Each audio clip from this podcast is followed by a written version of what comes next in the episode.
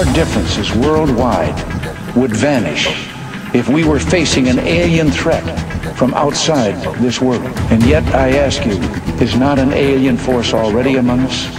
Exopolitics, paranormal phenomena, and deep analysis of current world events.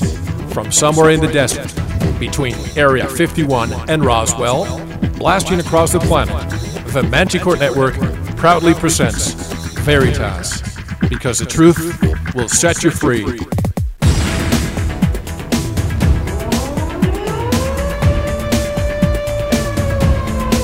Headline edition, July 8, 1947. The Army Air Forces has announced that a flying disc has been found and is now in the possession of the Army. It was, it was too fast to be an airplane. I think it's time to open the books on the question of government investigations of UFOs. Uh, we ought to do it really because it's right. We ought to do it because the American people, quite frankly, can handle the truth. And we ought to do it because it's the law. Be skeptical. Do be as skeptical as you want, but by all, don't close your mind.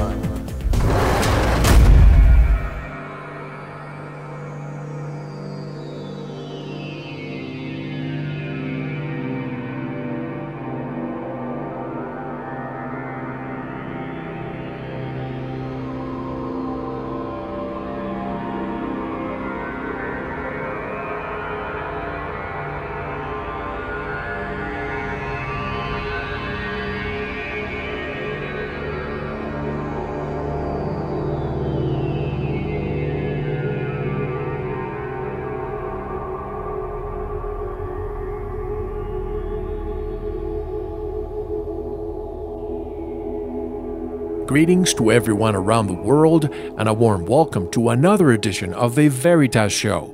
I'm your host, Mel Fabregas, and as usual, I sincerely thank you for tuning in. Tonight's special guest is the father of modern day ufology, Stanton Friedman. We'll be going to the interview rather quickly since we have received so many of your questions and we don't want to leave any stone unturned. A couple of announcements. If you need to get in touch with me, with questions or comments. I try to answer every one of them, and all of you who have written know I do. Send them to mail, that's M E L, at veritasshow.com. We now have 83 countries that have listened to our show. I would like to welcome four new countries Anguilla, Algeria, Barbados, and Venezuela. We keep circling the world, and you can help us even more by just sending an email to one person you know with a link to our show. Also, let me remind you of the Veritas video contest. If you're not on the website, head to it and click on Show Info and Video. You'll see the instructions, and your help will make us grow even more.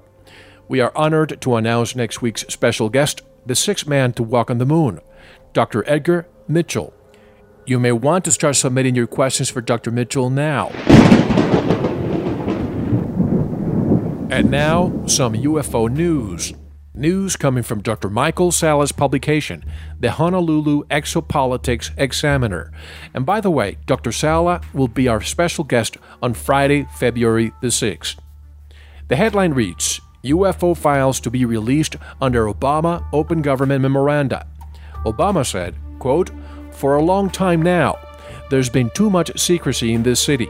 The old rules said that if there was a defensible argument for not disclosing something to the American people, then it should not be disclosed.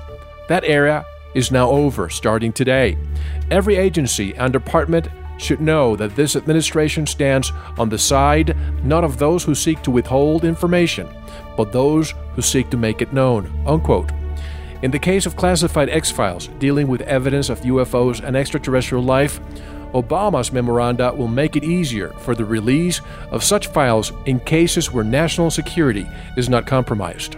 The consequences of the release of X files of different government agencies and military departments will be momentous if they confirm that extraterrestrial life is visiting Earth. Let's take a short break and we'll be right back with tonight's special guest, Stanton Friedman. If you want to know the latest from the father of modern day ufology, don't go anywhere. Most of the great music you hear right here on The Veritas Show is supplied by the independent artists from GarageBand.com. If you hear a song you like, go over to the GarageBand.com website, look it up, and download it. You can even buy the group CDs, in many cases, right there at GarageBand.com.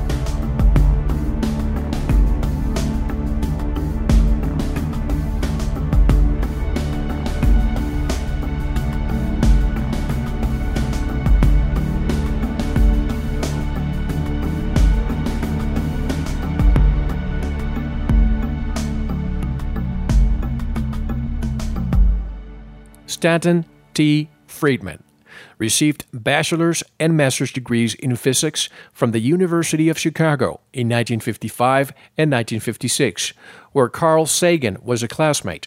He worked for 14 years as a nuclear physicist for General Electric, General Motors, Westinghouse, TRW, Aerojet General Nucleonics, and McDonnell Douglas on such advanced, highly classified, eventually canceled projects as nuclear aircraft, fission and fusion rockets, and nuclear power plants for space.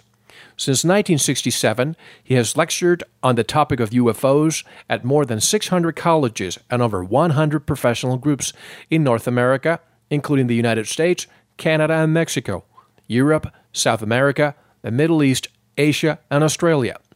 Often referred to as the father of Roswell, he was the first to investigate the incident beginning in 1978. He has been investigating UFO incidents since the mid 1950s. With us tonight, known to many these days as the father of modern day ufology, Stanton Friedman. Hello, Stan, and welcome to the Veritas Show. How are you?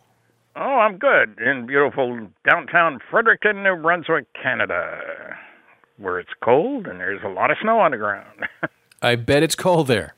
Stan, in all the years I have listened to you, I did not know Carl Sagan, rest in peace, was your classmate. One of my favorite quotes is displayed on our website I don't want to believe, I want to know. You've been doing this for a very long time.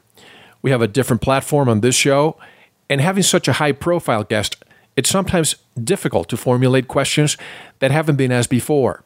My pledge to the audience is that this show is about questions the audience wants to ask but was never able to.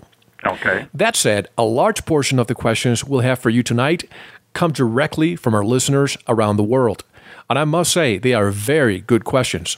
Naturally, let's start with the case that started it all in the public's mind July 1947, Roswell, which you thoroughly describe in your book, Crash at Corona.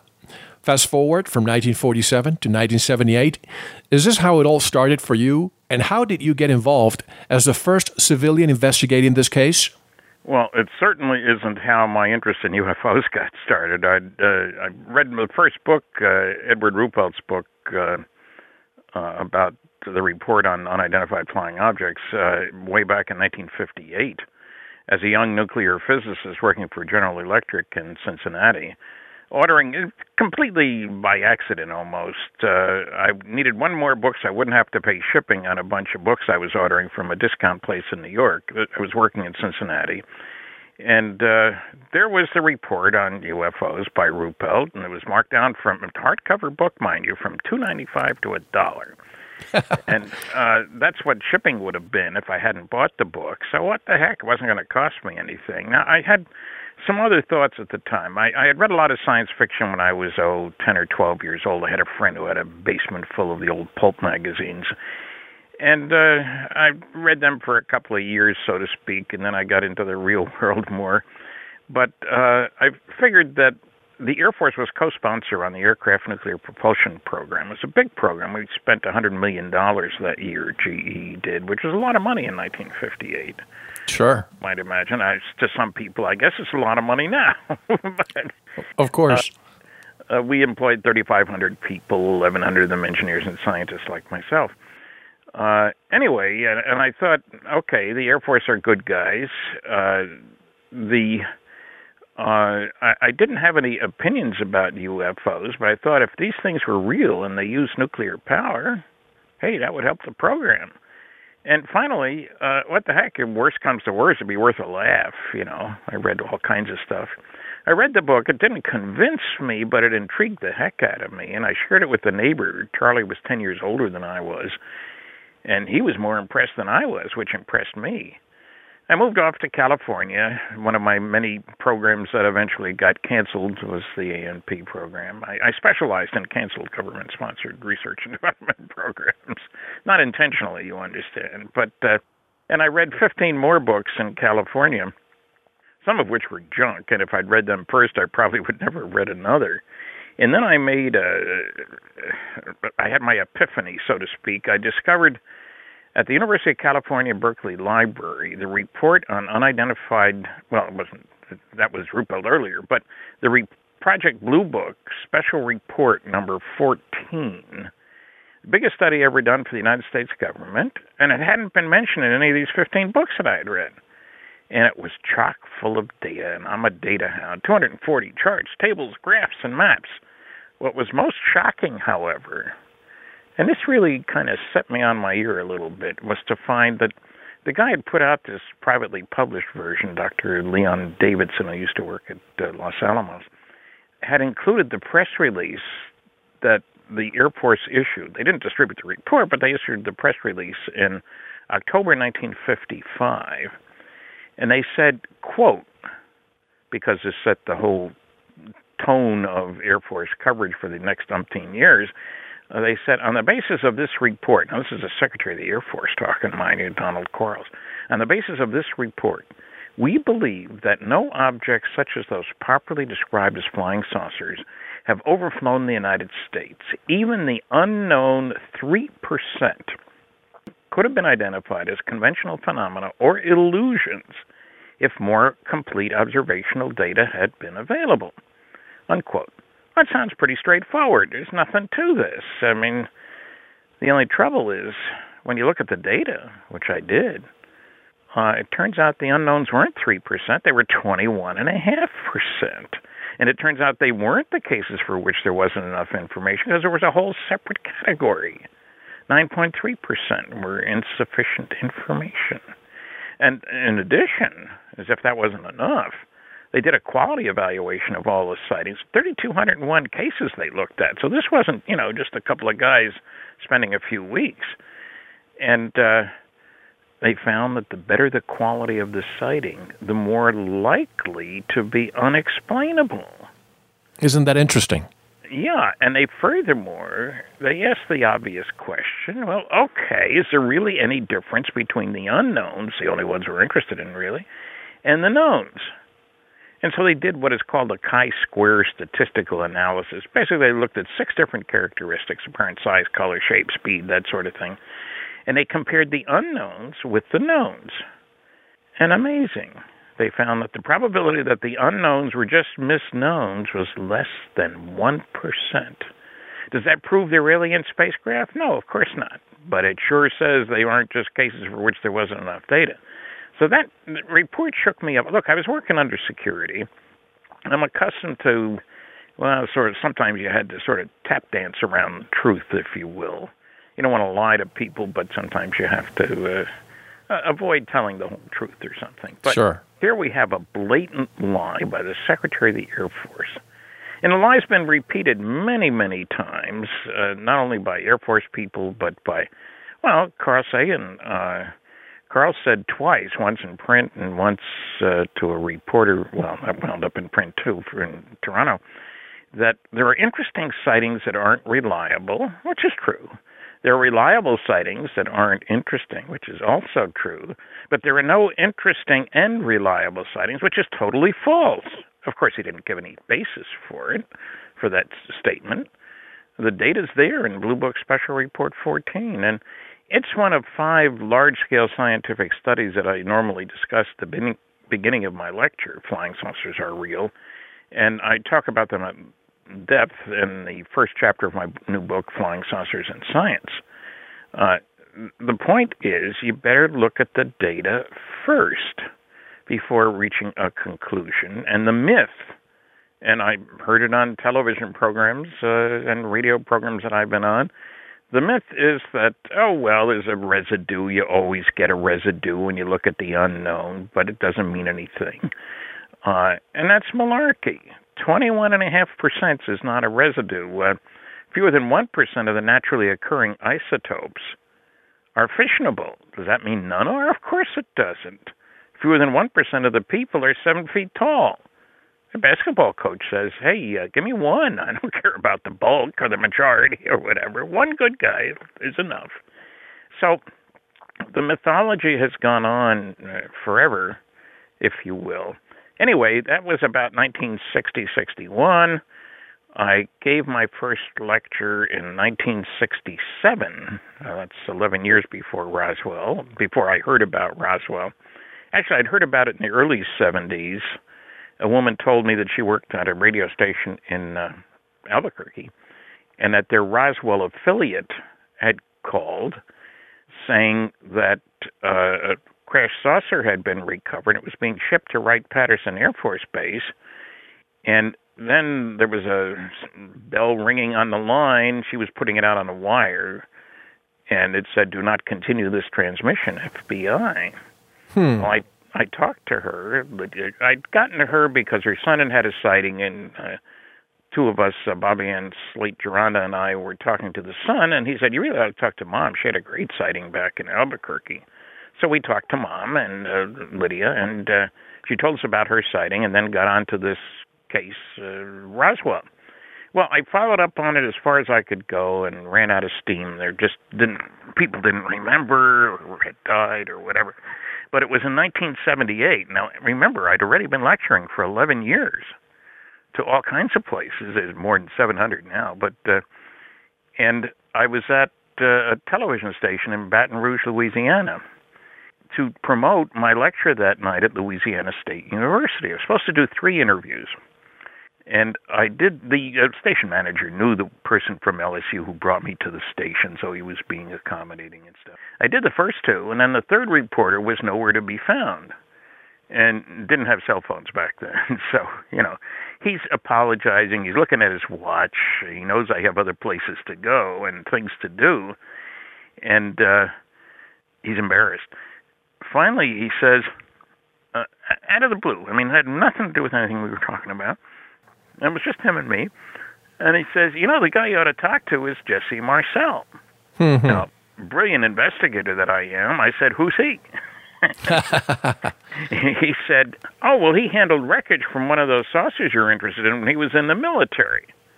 Well, and I picked up my teeth from the floor. Tell me more. Well, he lives over in Houma, Louisiana. I didn't know where that was. I've been there since to interview Jesse, as a matter of fact, who's dead now, of course, but still. Right. Uh, and uh, uh, he said, "You really ought to talk to him. He's a great guy. We're old ham radio buddies." That's how they knew each other.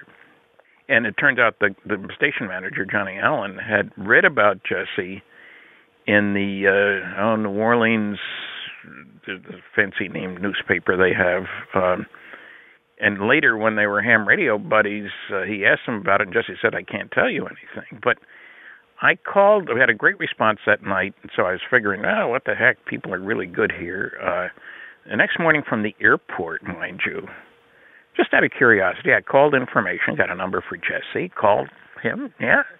And I used the name of the uh, station manager, so you know I wasn't coming at him cold. Now he could not deny that he'd been involved in this because his picture was in newspapers all over the place. His Front page. was- what? Front page. Well, yeah, I mean, so he's not one. People say, "Why did these people talk to you?" I said, "Well, most of the people I talk to first time around, I mean, like Colonel, uh, a retired general, when I talked to him, uh, Dubose, his picture was all over the place. These people couldn't say they didn't have anything to do with that. But Jesse told me a story. He didn't have a precise date.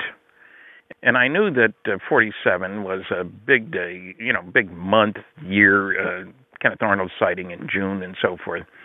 So you sort of filed it. And I, uh, a few months later, was in Bemidji, Minnesota, Bemidji State College, and uh, somebody there after my lecture asked me if I had ever heard about a crash saucer in New Mexico, and I said, "Well, yes." And uh, tell me more, and I got their name and address. This is really the Barney Barnett story over in the plains of San Augustine. But I shared that with Bill Moore as I had the Jesse Marcel story. And he had a third story, and that was really the impetus that gave us something to work with. Uh, we heard the story, it was in Flying Saucer Review, an English publication, about an English actor, Hughie Green, who, this was in a 1950 something article, driving across New Mexico, had heard on the radio about a crash saucer. He was heading toward Philadelphia from LA and thought for sure there'd be a big fuss when he got to Philadelphia. No fuss. But he could remember the date, early July 1947, because it wasn't a trip you made very often back then. Uh, You can imagine what the roads were like. Sure. And uh, early 47, July. So Bill Moore went to the University of Minnesota Library, periodicals department, started looking. There was the story gave us names besides uh, Jesse's name, uh, Walter Haut's name, the public information officer, Colonel Blanchard. It had uh, General Ramey and Colonel DuBose, and you know there was an awful lot. So in the next year and a half, we found Bill and I 62 people connected with the case, and we verified what Jesse had told us and what uh, the gal from uh, Albuquerque had told us. And you know, this is before the internet. Some of your listeners may not remember that there was a time before the internet, but that wasn't too long ago. No, it was a lot harder to find uh, people and uh, telephone information. You spent a lot of money on phone calls, and uh, the first book came out in 1980, the Roswell incident. By 1986, Bill and I had talked to, we had located 92 people and I instigated the Unsolved Mysteries program in 1989, which brought us a number more witnesses. And believe it or not, this before cable uh, was seen by 28 million people and 30 million when it was rerun a few months later. And so, you know, it was a long period of hard work. These people didn't come running to me, as some people have suggested. You know, why would those guys run to Friedman? They didn't. I had to go find them and it was expensive. Bill and I were each spending hundreds of dollars a month on phone calls. You know, you'd start with a guy and get his wife to check their Christmas list, and hey, any of those guys we were with down in Roswell still around, you know, and stuff like that. So it it it's not surprising that uh, Bill and another colleague of ours, uh, Jaime Shandera, uh, got the original film with the MJ12 documents on it in 1984. Uh, my book Top Secret Majic goes into all the data on that. That's M A J I C for those who wonder. Uh, everything about my books, uh, incidentally, is on my website at www.stantonfriedman.com. Uh, and you can use PayPal or send a check or whatever you want. But then there's some articles that are free, like Government UFO Lies. I like that one because everybody was lying. also, the UFO why questions. You know, people have no trouble dealing with the data that they've never heard about. Only 2% of the people in my audiences have read any of the five large scale scientific studies. But what they really want to know is so, how come? Why would aliens come here? Why don't they land on a White House lawn? Why doesn't the government tell us what it knows? You know, stuff like that. And That's they- what I said. They don't want to believe, they want to know. That's right, and we provide them with answers that seem to satisfy them. And it it's uh, there are a lot of myths about uh, the whole qu- surrounding the question of UFOs. Uh, one, of course, is that there isn't any evidence. So if you look at the SETI papers, and you know what SETI stands for, silly effort to investigate. Right. If you look, if you look at their books, they'll all tell you there's nothing of flying saucers. They'll make a remark in passing, but they never reference these large-scale studies. Now I read their books; they don't seem to read mine, or if they do, they don't refer to them. what does Seth Shostak say about all this? Well, he and I have debated on um, George Noory's uh, program, uh, Coast to Coast Radio. Sure. And we appeared with Larry King. Uh, well, it was rerun January 1st. Basically, he says, yes, there's life out there, but ain't nobody coming here. There is no evidence. So you won't find any references to any of the large scale studies. And he, he walks a kind of tight line. He can't say there's nobody out there because then there'd be no point in, in uh, SETI. In looking, right. Yeah, and he looks to the Drake equation as the great answer to everything, and it isn't. It's not science. It's not an equation.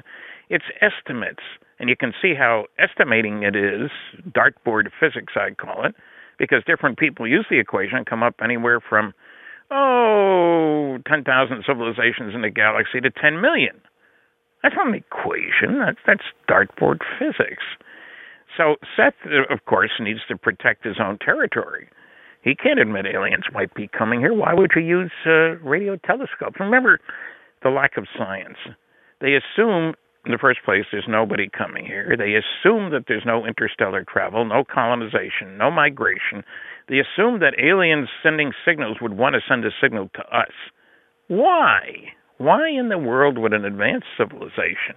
We've only had technology for what 120 years uh, you know, Earth, Earthling type people for 10,000. The planet's four and a half billion years old. It was perfectly suitable for people to live here a long, long time ago. So, considering that there are stars in our own galaxy that are billions of years older than the sun, uh, one would expect that uh, somebody even a little bit more advanced than we are would have technology that we couldn't possibly duplicate or understand. Just look back a hundred years. I mean, I got kind of a shock. I was talking to uh, two classes of students at the University of Detroit a couple of years back, and mentioned, you know, how much uh, technology has changed in my life. You know, before DNA and before space program and all this kind of stuff, lasers, uh, nuclear things. And I said, you know, when I started work in industry, I was using a slide rule. I looked around the class. Any of you know what a slide rule is? Not one boy, did that make me feel old. And that was less than 50 years. I remember those. Well, yeah, uh, the instructors did, but none of the students did. So, what I'm saying, the notion that aliens are going to use the same kind of technology we're using when it's quite obvious our technology is changing extraordinarily rapidly, uh, you know, providing we survive for some time, uh, you wouldn't recognize it. I mean, I look at the computer on my desk and wow, you know, and the internet. To me, one of the most remarkable things about the internet, I can put Stanton Friedman in Google with quotes around Stanton Friedman, and in less than a second, it tells me it's got 63,218 hits on my name. Now, how does it do that? You know, it's it's truly incredible. I used to spend time in libraries and going through abstract journals now a few keystrokes, and boy, I can find out more than I want to know about most things. Now, Stan, you talked about uh, technology in the last 100, 120 years. That brings me back to Philip J. Corso, rest in peace. Do you believe what he said, that technology was funneled through different corporations who had to admit they discovered the technology, but in reality it was alien recovered technology? Do you believe it? No, I met uh, the colonel on more than one occasion. Nice guy but you notice the book doesn't have any references. He took credit, for example, uh, micro-integrated circuits. Uh, remember, he was only working on this supposedly from 1960 to 62 in the Foreign Technology Group under General Trudeau at the Pentagon, Army. Now, now uh, he wasn't an engineer or a scientist.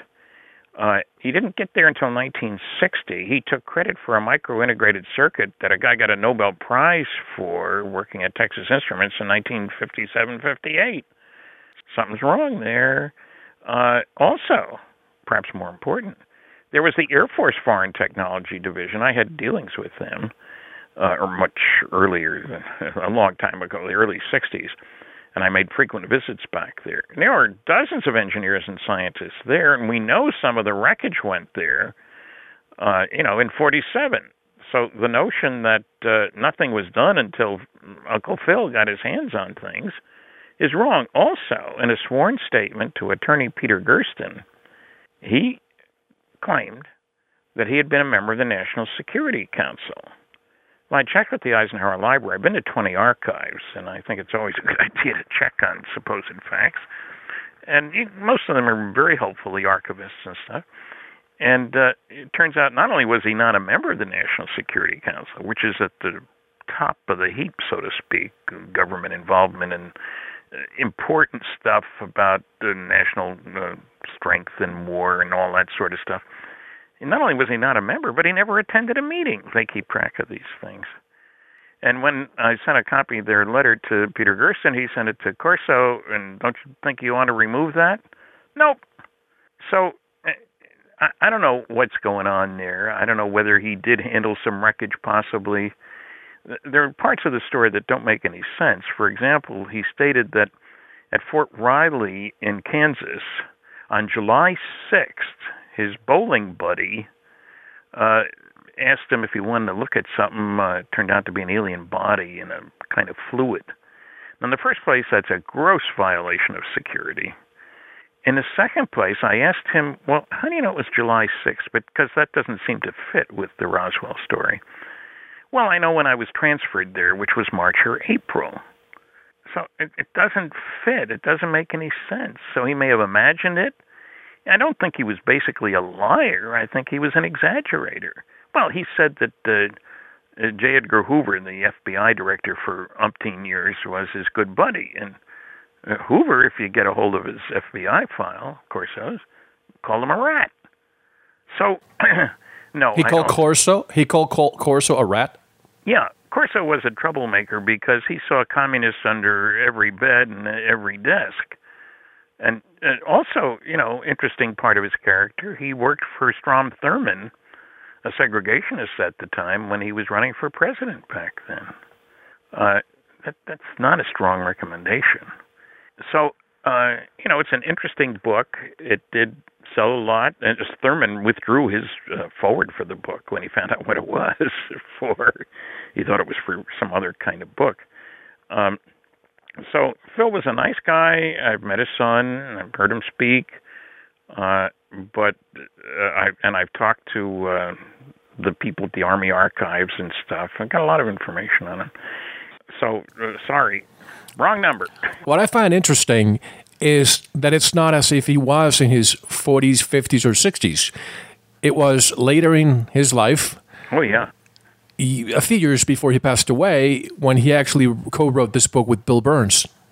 Well, it wasn't many years before he passed away. Uh, he died within three, four years of when the uh, the book was written, and Bill Birnes did probably most of the work. And he told me that he thought the public didn't know enough about Roswell, so we had to add some things there too.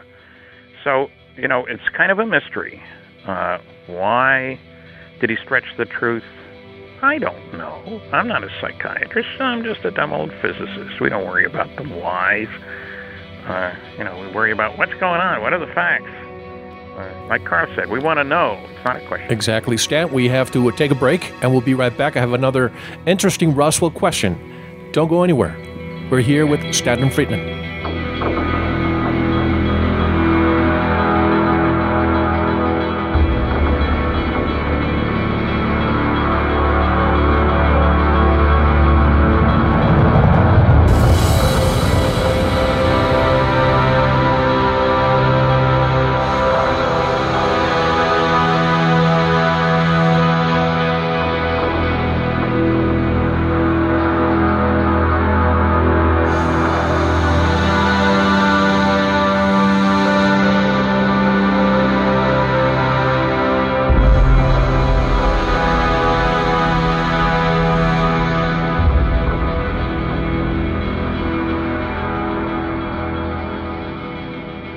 We're back. This is Mel Fabregas, the Veritas Show. We're here with the father of modern day ufology, Stanton Friedman, and we're talking about Roswell. As far as your link to Roswell, we're losing a lot of the witnesses to time and age, aside from Jesse Marcel Jr. Are there any witnesses you are aware of who have yet to come forward or who have who might have made video quote unquote deathbed confessions waiting in the wings? I wish I knew. There was one guy who was at Roswell last year. Uh, I was there, of course, for the celebration, and I'll be there this year, um, July one to for two to five. Uh, but there was a, a guy who was in his early 80s, Earl. I'll think of his last name. Doesn't matter. Uh, he had been asked to talk about. We found out uh, one of the researchers found out that he was at Roswell. We have a base yearbook, and they managed to find him, but he wasn't going to say anything. And his daughter worked on him, and finally, last year, just a couple of months before the uh, festival, he decided he wanted to talk. So he was brought out and I was on a platform with him, very convincing about how he and a couple of his other guys were called in to uh, go out to the crash site and pick up uh, pieces of this foil-like material. And he said, what was really strange is you'd pick it up, and very lightweight, nothing to it. He had a gunny sack on his back, you know, what we call it, um, uh, this brown burlap uh, sack. You don't see them much anymore, but uh, and he'd bend down, pick something up, put it in the sack, and before it would get to the bottom of the sack, it would unfold. He'd crumble it, but it unfolded.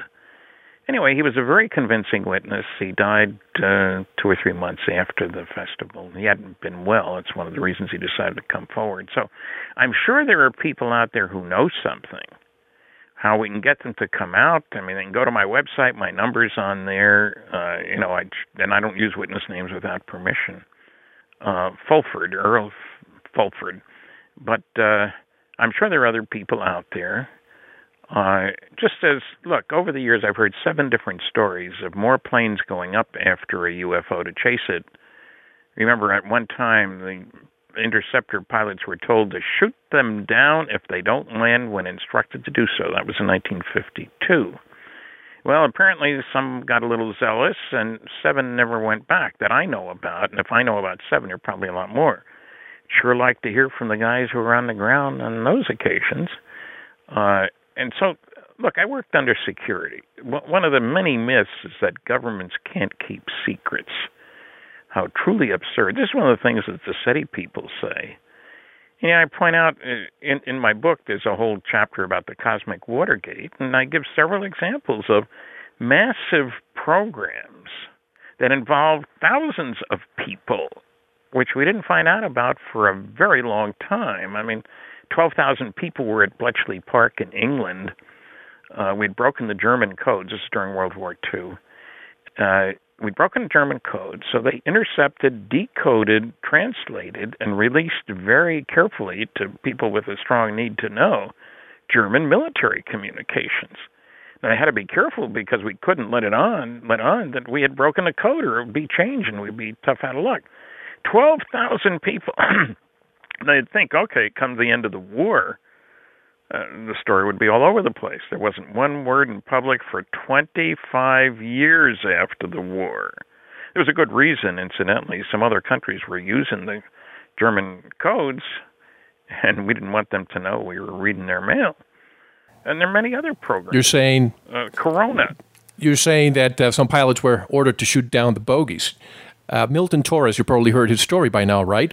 He's probably yes. listening to this show oh, right yeah. now. We had him on the show about a month ago. He's probably smiling. Oh, he's probably good. smiling right now, saying, "Thank God, when I pulled the trigger, nothing happened." Because probably he wouldn't be here if he had fired. Well, I found somebody else, a Navy pilot, who had been scrambled from a base in South Carolina, bogey, and directed toward it and he gets up top uh, 20,000 feet and looks around. There it is down below him and it comes right up to uh, at him in front of him heads toward him bright light. He held his hand up to cut down the brightness and he could see his bones in his hands. So what does he do? He pulls the trigger. What happened? Nothing because his guns weren't loaded. Right and but he was interrogated for a few hours after he landed because all this is going on in real time. He's telling the guy on the ground, you know, you're supposed to. Uh, you're on an intercept mission, and what what's going on, and where's it going, and what's happening, and what do you guys see on radar, and all the rest of that. And he was interrogated by both uh, military officers and some guys in suits. And he became a lawyer, incidentally. Uh, flew his own plane for many years, and uh, he's he's older than I am now, anyway. and uh, we agreed that uh, well, the only reason he's alive is that his guns weren't loaded. It's it's a common denominator. They land, they're told to shut up, and the next morning they get a visit from somebody with a trench coat, and they're told not to talk. Well, yeah, and guys who sign security oaths are in the military. Uh, loose lips sink ships. That was, uh, you know, I get people saying, well, they would have told their wives. You don't tell your wife classified information. It's ridiculous.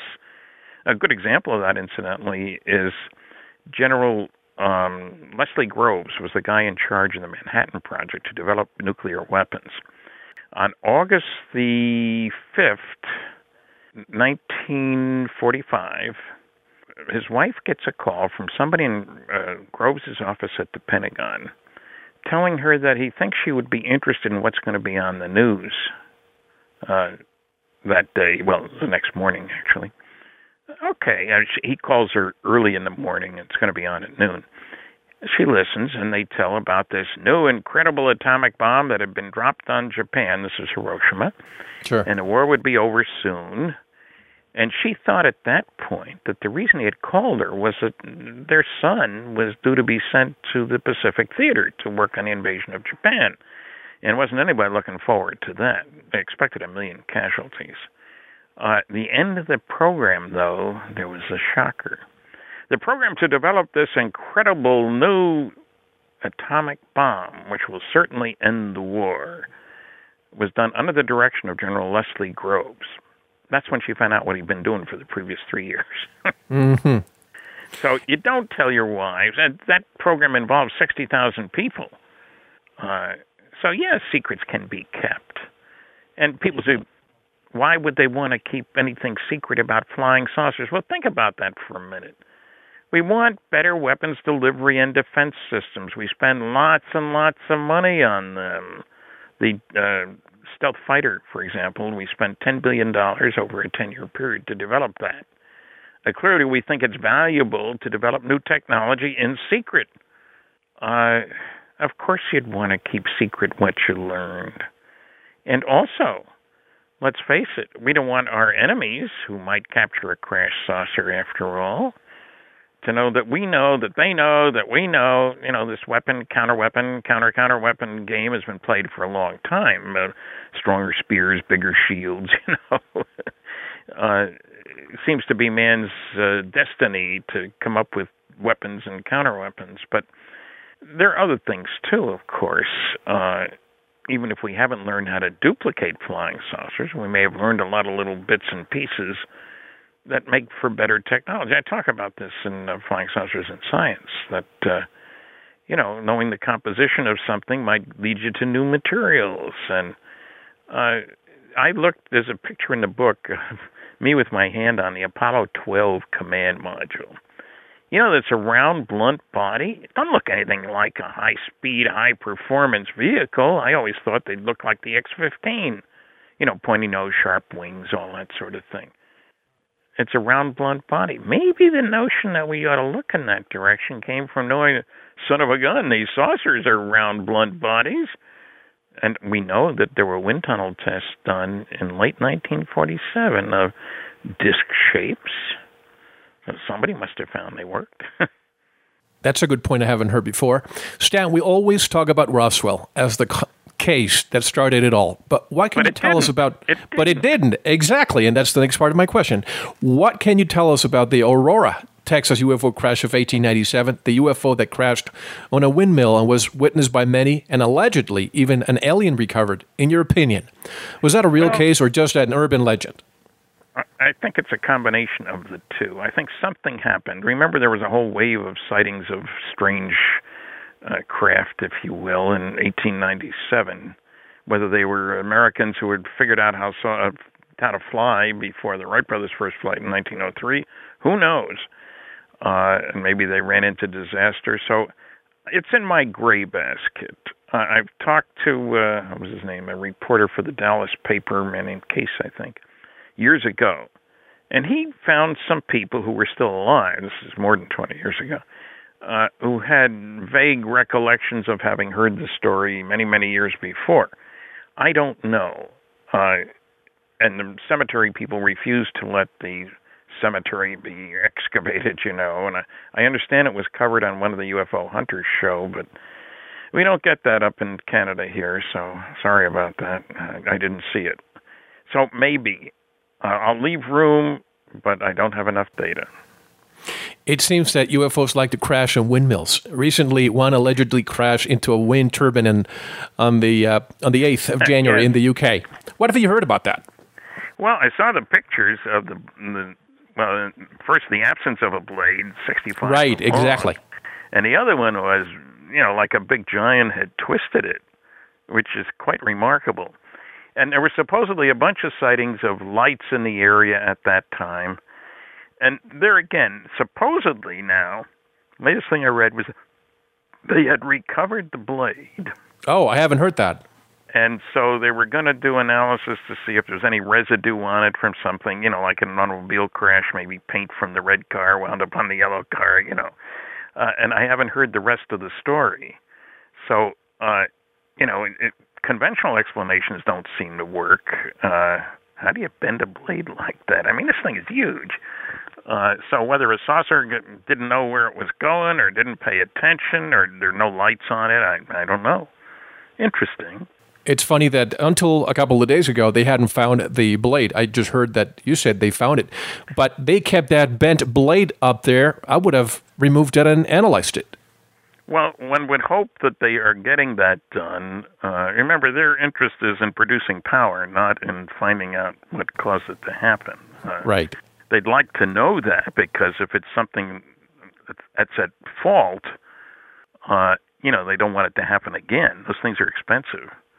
But uh, and certainly there've been all kinds of rumors and stories and uh rarely have I heard a good piece of scientific data about that except for seeing the picture. This question is from a listener. You worked on nuclear engine technology. What actual test platforms were used? Well, it depends which program. In the aircraft nuclear propulsion program, we ground tested uh, a big old sort of simulated aircraft nuclear reactor program.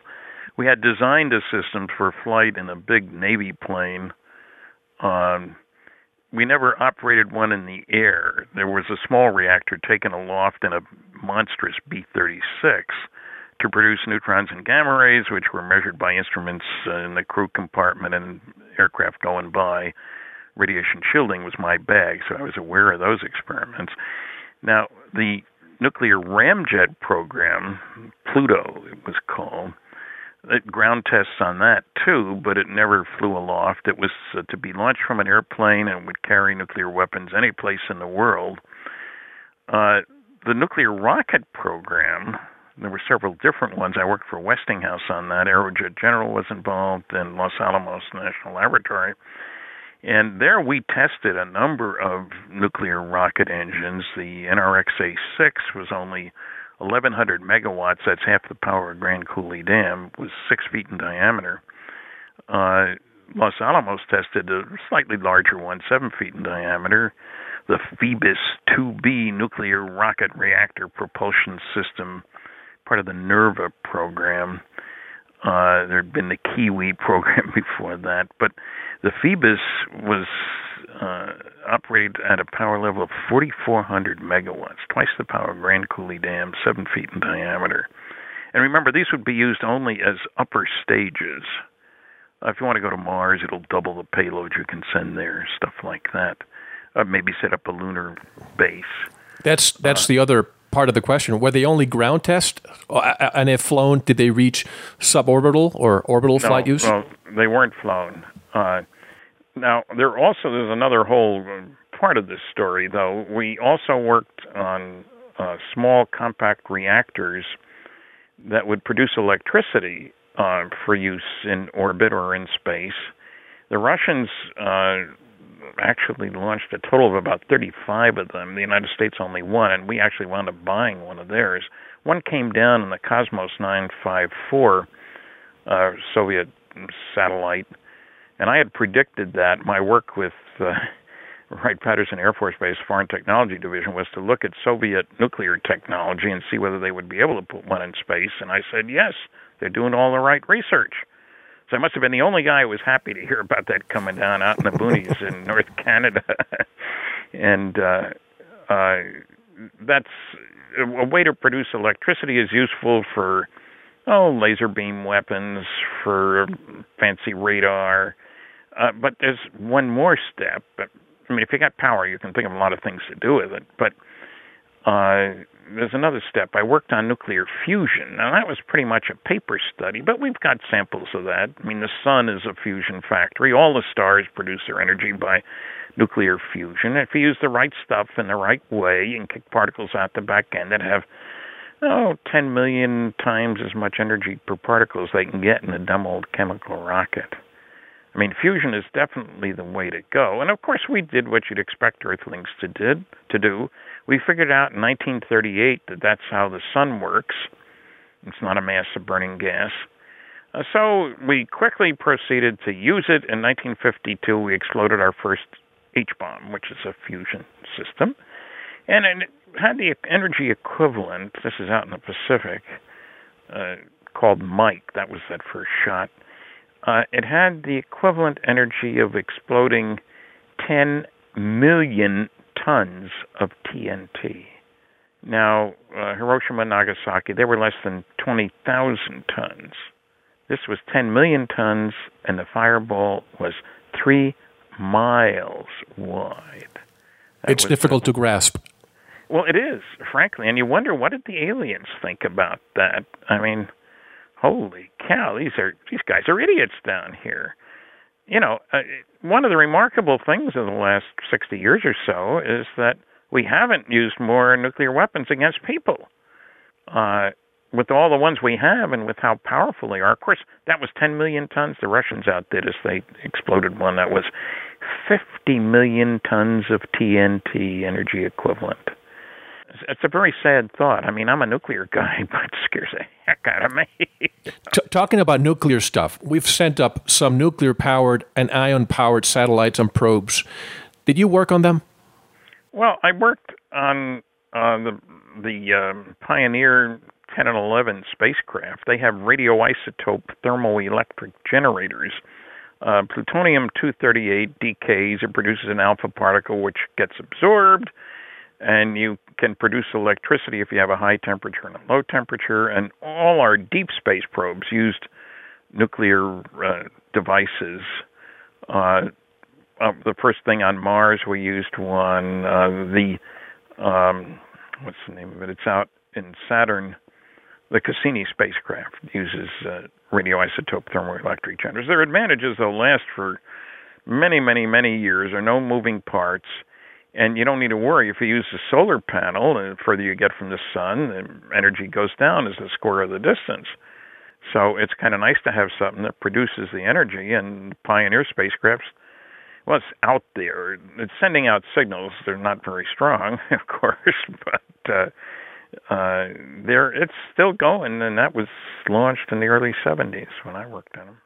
Before I ask you the next question, let me preface by mentioning the Cash Landrum 1980 UFO incident, which I'm sure you're very familiar with. Yes. Which is one of a few incidents where the human UFO observers were seriously hurt by radiation emission from the sighted UFOs. To ufologists, this case is perhaps the most baffling and frustrating of modern times. And by the way, coincidentally, it occurred just a day after the Rendlesham Forest incident yep. in the UK. It's one of the very few cases to result in criminal court proceedings. What about the risk of sending nuclear probes to a possible inhabited planet, even to microbial life. Is that ethical?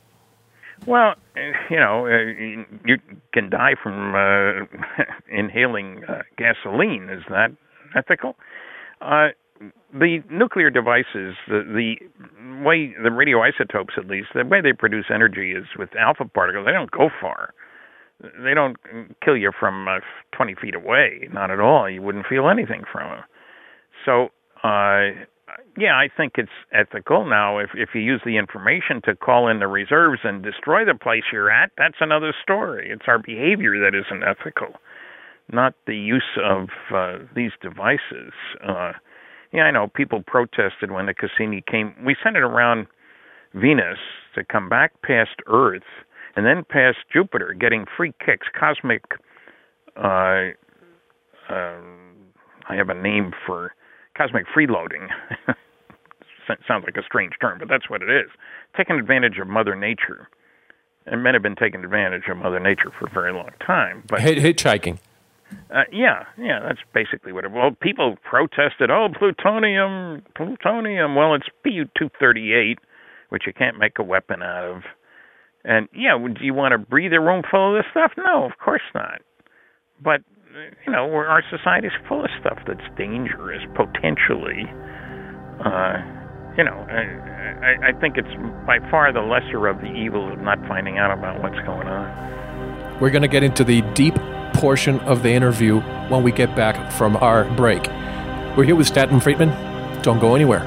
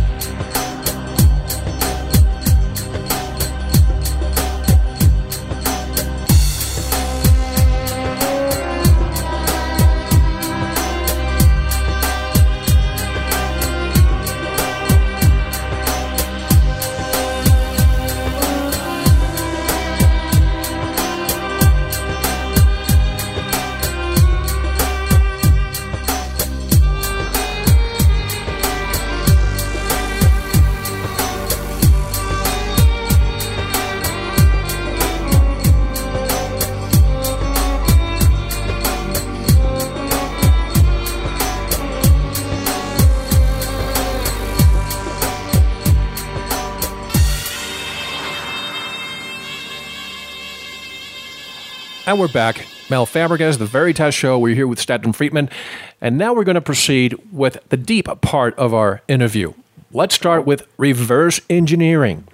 Do you believe we have reverse engineered any technology from either UFO crashes, ancient discoveries, or Nazi tests, which would explain some UFOs witnessed? Well, I, I think we have tried our darndest to find out a lot. And as I said earlier, I think we may have developed bits and pieces of technology. For example, I used to do a weekly science commentary for CBC Radio here in Fredericton. And one time uh, I was reading an article about uh, a new and better permanent magnet material, uh, neodymium iron boron. Take my word for it, you can look it up. Uh, anyway, at the end of the article, they mentioned that the original work on the really good one before that samarium cobalt was done at Wright Air Development Center at Wright Patterson Air Force Base.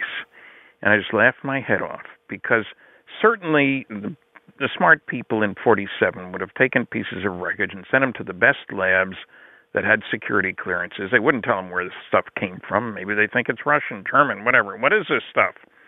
And somebody would say, oh, that's a combination of samarium and cobalt. Why would you put those together? Now, you sure that's what it is? Yes. Well, well, let me get somebody else to find out what's good about it. You send it off to other places and they measure their properties electrical, mechanical, magnetic, thermal, whatever. And uh, what do you know? It makes a wonderful permanent magnet.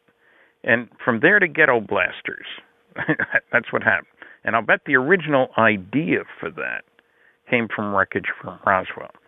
So when you're trying to accomplish something new technologically, knowing that what you're trying for can be accomplished is a big step up.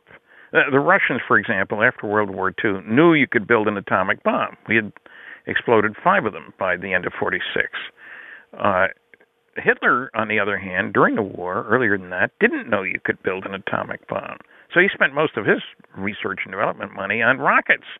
He knew you could build those. And so I, I think we've learned a lot. Uh, I think I don't think we've duplicated all the technology yet. I mean, give Christopher Columbus a nuclear submarine and say, "Hey, Chris, I got an unlimited budget for you. I need two more of these." Could he have made them? Of course not we couldn't analyze the chips if you found even a a cheap uh, digital wristwatch 70 years ago.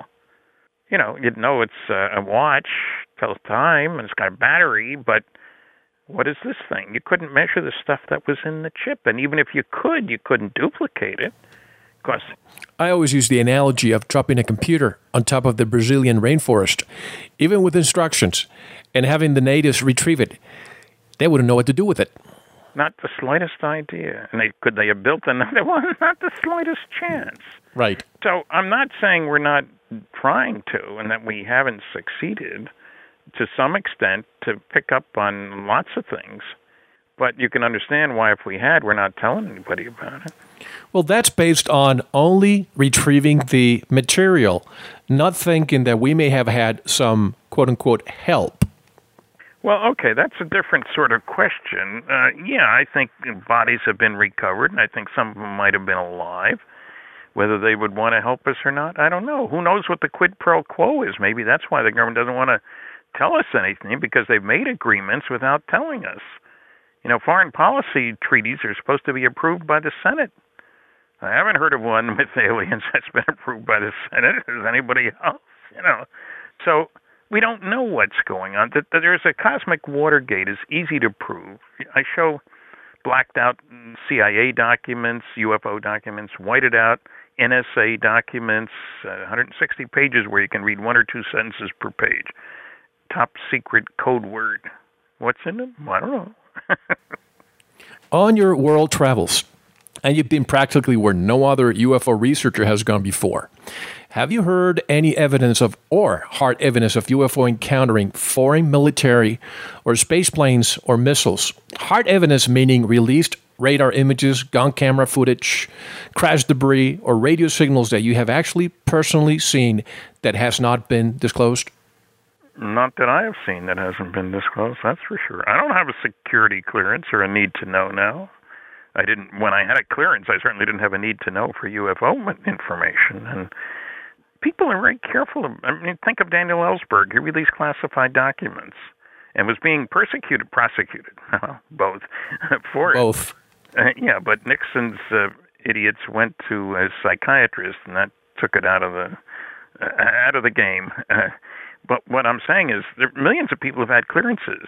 Are people likely to release classified information? No, no, no, no. The penalties are very severe. So even though much as I'd like to know more about what's going on, I am very careful not to solicit classified information from people who have it if I don't have a need to know for it, which is anything that's classified for the last umpteen years. This is a question that just came to my mind now. You probably heard the name Phil Schneider, who probably yes. released information to the public when he shouldn't have. Do you believe that he committed suicide when he was found on the floor with a hose strapped around his neck? I he's in my gray basket too. What I've read doesn't give me a lot of confidence that he was telling the truth about himself or his activities, but I can't disprove it, so I'll have to leave it out there. Uh, so the battle, a lot of stories. the Battle of Dulce, New Mexico, was probably not true in your opinion. That's a good way to put it. Was probably not true. And for the listeners who may not know about the Dulce battle, this was a battle in which 66 American and NATO Delta Force soldiers were killed. This battle allegedly occurred in 1979 between gray aliens and U.S. military and NATO forces at an underground base at Dulce, New Mexico. Yeah, well, I, I know what you mean, and uh, I've talked to people who've tried to investigate that around Dulce. There are some underground bases there. Uh, people forget that there are good reasons for having underground bases to hide from the spies in the sky, the satellites, and to be uh, underground when a nuclear weapon goes off. Much safer than if you're on the surface, I'll guarantee it. Sure. So don't be surprised that we have, you know, underground bases. Are there How aliens the- in them? I don't know. How about the loss of planes, such as in Kentucky uh, after World War II, when a plane was lost chasing a bogey, Yeah. and the Iranian F 4s? But what have you heard of U 2 or Blackbird sightings or encounters, or any use of stealth fighters to sneak up on a UFO? Uh, nothing much. I'll tell you this though. If you look at the book "Shoot Them Down" by Frank Feschino Jr., it came out in 2007. I wrote the foreword and the epilogue. It's about the events of 1952, including the Flatwoods Monster case. But Frank documents more than 200 plane crashes, military plane crashes in the United States over a five-year period. And even the New York Times used words like disintegrated and disappeared, and five of the pilots had over a hundred missions in Korea where they were being chased by MiGs, you understand, came back to the United States and crashed. Uh, that seems a little strange, to say the least. So who knows what's going on? Whether this was part of that, we were trying to shoot them down. Incidentally, the story that we were, the pilots were told to shoot them down, appeared in a lot of papers, including the Louisville Courier Journal, for example, but it did not appear in either the Washington Post or the New York Times for some strange reason. Uh, and we have a general saying we scrambled jets hundreds of times after them. Not a threat to the security of the United States, but it was just routine policy. We scrambled jets after him. Well, That sounds like an sounds like an oxymoron to scramble jets when it, there's no NASA, national security threat. That's right. I agree with you. so who knows? Now let's look up. Story. Let's look up to the sky now. What do you know about the Navy Project Clementine and its moon mapping missions? 1.8 million images taken. And what might have been seen and why all the tapes have not been released? I call that deja vu all over again. Is there a scientific reason to classify moon images? Well, it depends. Uh, there may well be. At one time, people were talking about using the moon as a reflector for radar from use down here. Uh, one good reason, of course, was if we found some things that indicated there'd been a civilization there besides us at one time or another. That's another one of those gray areas. There's no question that the Clementine took tons of pictures. Some of them are available uh, from NASA but not all of them. And I better let people know that just because NASA is supposedly a civilian outfit doesn't mean it doesn't do classified work. Some of the programs I worked on were sponsored by NASA, of all people. So, uh, don't know. There are many aspects of the cosmic Watergate. Uh, look at the statement from General Air Force General Carroll Bolender. This resulted in the closure of Project Blue Book in 19 end of 68, uh, early 69. And he was asked to review Blue Book. He had nothing to do with it previously. He worked on the Lunar Excursion Module. And he, in his statement, which resulted in the closure now, said reports of UFOs which could affect national security are made in accordance with Joint Army Navy Air Force Publication 146 or Air Force Manual 55 11 and are not part of the Blue Book system. That would come as a shock to everybody. Two paragraphs later, if we close Project Blue Book, you won't have a place for the public to report UFO sightings. However, as previously noted, reports which could affect national security would continue to be investigated using the procedures established for that purpose. Now, I located him. Uh, he was still alive then, he's not now. And there's no question he knew what he was talking about. I mean, suppose a saucer goes down the runway at a SACBA, Strategic Air Command base. That's a national security problem. If you and I see one out over my driveway, oh well, just another UFO sighting. So, you know, the real story hasn't been told. The best equipment for monitoring the skies produces classified results. This is radar and sky spies in the sky and all the rest of that. That data is born classified. Well, they don't call it UFO data now. It's uncorrelated targets. Love the phrase. Interesting. I had uh, Stephen Bassett a few weeks ago, and we Yeah. talked about NASA, and we talked about, well, actually, he said this that even in the charters, 1958, I, I believe, when NASA was created, right? Yeah. They cannot talk about any findings, life or, say, architecture, geometry, etc. That has to be under the national, uh, uh, the Department of Defense jurisdiction. Do you agree with that? Well, yeah, NASA came out of NACA, National Advisory Committee on Aeronautics, and when the Russians put up Sputnik, uh, all hell broke loose in Washington. Uh, there were a lot of people that were very concerned about that and surprised, even though we could have put one up two years earlier, but we didn't. Uh, and so NACA, which had a lot of wind tunnels around and so forth, was converted over to NASA. And certainly plenty of security, uh, parts of the nuclear rocket program. They NASA directed, and uh, the data was classified. What can I say? That's the way it was. So, uh, yeah, and there was a law. Now you got to be a little careful. There was a law about uh, segregating people who'd been exposed to alien life. What that meant was astronauts who came back from the moon. You know, they were kept uh, on a ship. Quarantined. Quarantine, yeah, quarantine. That's it. Uh, not nastily, of course, but still. And that was to make sure that uh, they didn't bring back some crazy alien uh, bug, if you will, uh, you know, that could ravage the world. Doesn't that sound like a science fiction plot? I think it does. And how about that law? I'm just I remember the the actual name of the law, but it's the I believe it's the extraterrestrial contact law. You know what I'm talking about? Yeah. That it, yeah. it's illegal. I don't think it's no longer it's it's no longer a law, but That's I found right. it strange. If you come in contact with one, it's illegal. Well, that's right. And they never said anything about aliens, beings, in other words. So who knows what all they had in mind? Uh, I've never heard of an abductee, for example, being quarantined after returning with a story. I mean, if you want to look at the Betty and Barney Hill case, they were Right. certainly in close contact, as reported in my book, Captured the Betty and Barney Hill UFO Experience. Um, you know, if you're going to pass on bugs, so to speak, uh, that would have been a good case for it.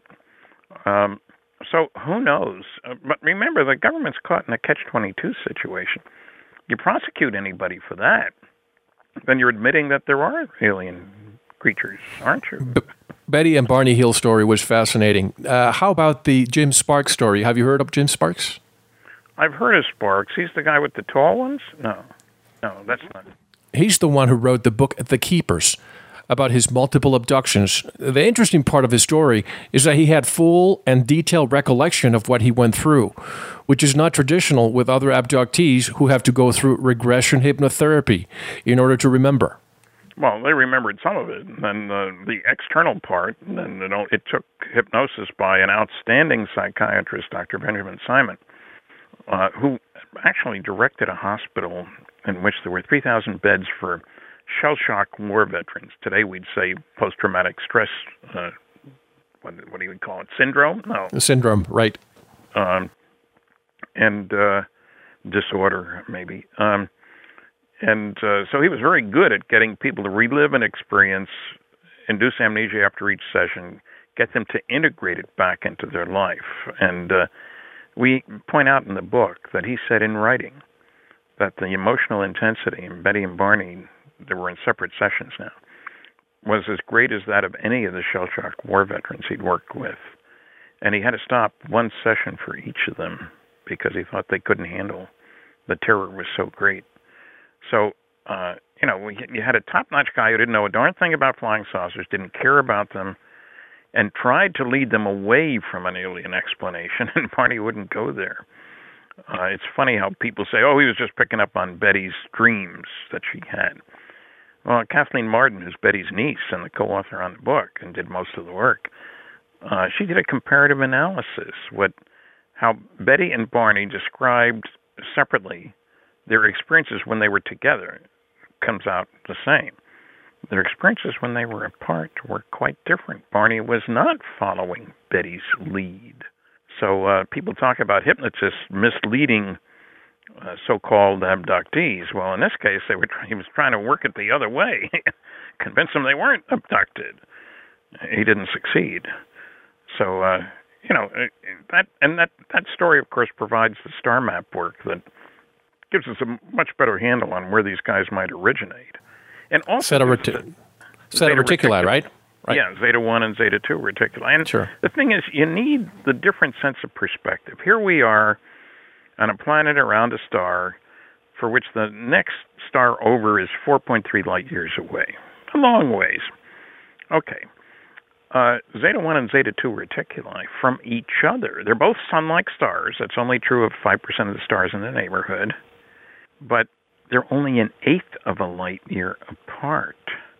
They're 35 times closer to each other than the sun is to the next star over. You can directly observe from a planet around one, uh, planets around the other, and those two stars just happen to be about a cool billion years older than the sun.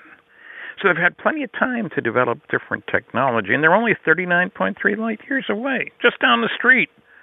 I get a kick out of people who say, well, they can't get here from here. Look how much energy it would take to get to the next galaxy. Who cares? Andromeda's 2 million light years away. 39 is a little closer, you know, a lot closer. And that extra billion years, you know. I always talk that we have to remove the conventional wisdom blinders and the science that we know. There's there are things that we don't know. We have to accept that fact. Us Earthlings, we're not at the top of the heap. I'm astonished. Right. You would suggest that. Yeah, um, Friedman's law. I make them up as I go along. Is that technological progress comes from doing things differently in an unpredictable way. The future is not an extrapolation of the past. You have to change how you do things. In other words, a laser isn't just a better light bulb.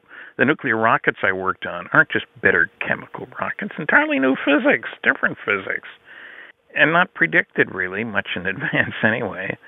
So, yeah, uh, it's a very different situation. Oh, you can't see them from uh, the northern hemisphere. You got to go below the equator to see Zeta 1 and Zeta 2 reticuli. Wouldn't it be great if at a lecture I could lead the public on say, there, there they are, right up there. but I can't. Stan, I call this one one major blunder for mankind. what do you think of the supposed loss of the Apollo tapes? Well, who knows what to think. Uh, you know, we got so many people, so busy. I thought they had found some of them, but uh, who knows? And you know, it's just like uh, people will come across records from 30, 40 years ago. I've got a bunch upstairs, and they won't even know how to play them. You know, what are these dumb things? I know, Stan, but this is probably the most critical moment in, in humankind. Hundreds of boxes having evidence of the one incident that we can all join together and, and, and celebrate being human beings, and it's all Yeah. lost. hey, look, I don't like it. Uh, I'm not too surprised. Uh, people forget how big. I mean, the academics in particular don't seem to understand how big some of these programs are. I mentioned uh, 3,500 people working full time on aircraft nuclear propulsion systems. We're not. That was in '58. We're not talking uh, six professors and 30 grad students. You know. So we're talking huge programs with huge budgets, with thousands of people, and a tremendous amount of, I'll call it paper and film, and Lord knows what else. And so, uh, the bigger question: So how come we didn't launch Apollo 17, uh, 18 and 19? The last one was 17. The, the rockets were built, the people were selected and trained. And Nixon said, "Well, it costs too much money." Well, the money had already been spent. You're paying for the Navy, you know, whether they're looking for a nose cone coming down. I mean, the, uh, the command module coming down or not. Uh, and I don't understand that. Maybe somebody told us stay the heck off our moon. You would think that if NASA, which is known for hiring the cream of the crop, would keep an eye on those. But anyway, I'll have Dr. Edgar Mitchell next week with me here, and I'll ask him that question and this question, which I'm also going to ask you. Since we're talking about the moon, why do you believe we won't return until 46 years later? I don't know. Failure of leadership is the easiest thing I can say. Incidentally, uh, Edgar Mitchell wrote the foreword for my book, Flying Saucers and Science. Excellent. pleased me greatly. Um, I, I place it on a, a lack of leadership. Uh, the contrast here between the nuclear navy under Admiral Rickover, and a lot of people under him hated his guts, but he got the job done. I worked on a lot of programs that didn't have somebody who had vision and a sense of direction. This is where we're going, guys. You don't want to go there, get off the train. And NASA, to me, hasn't had a a mission goal really since Kennedy said, "Let's get a man to the moon and back by the end of the decade." You know, that's a real goal because there's subsidiary goals that get achieved along the way. You got to have uh, orbital rendezvous and, and a whole bunch of other things. Uh, and you don't need to justify annual budgeting, you know. And so, why we haven't had a goal since, I don't know. We talk about sometime, maybe perhaps we ought to think about maybe going back to the moon or to Mars. And I'm wondering whether India or China are going to beat us to both of those places. And Japan. Well, okay. Not okay, but could be. Sure. Let's take another break and we'll be right back. This is a fascinating conversation that we're having with Stanton Friedman. Don't go anywhere. Thank you very much for listening. We're going to talk more with our special guest in our members section. Head on over to our website, veritasshow.com, click on subscribe, and join us in the members area to tune in to the second part of this great show. We'll take a short break, listen to some music, and we'll be right back with more.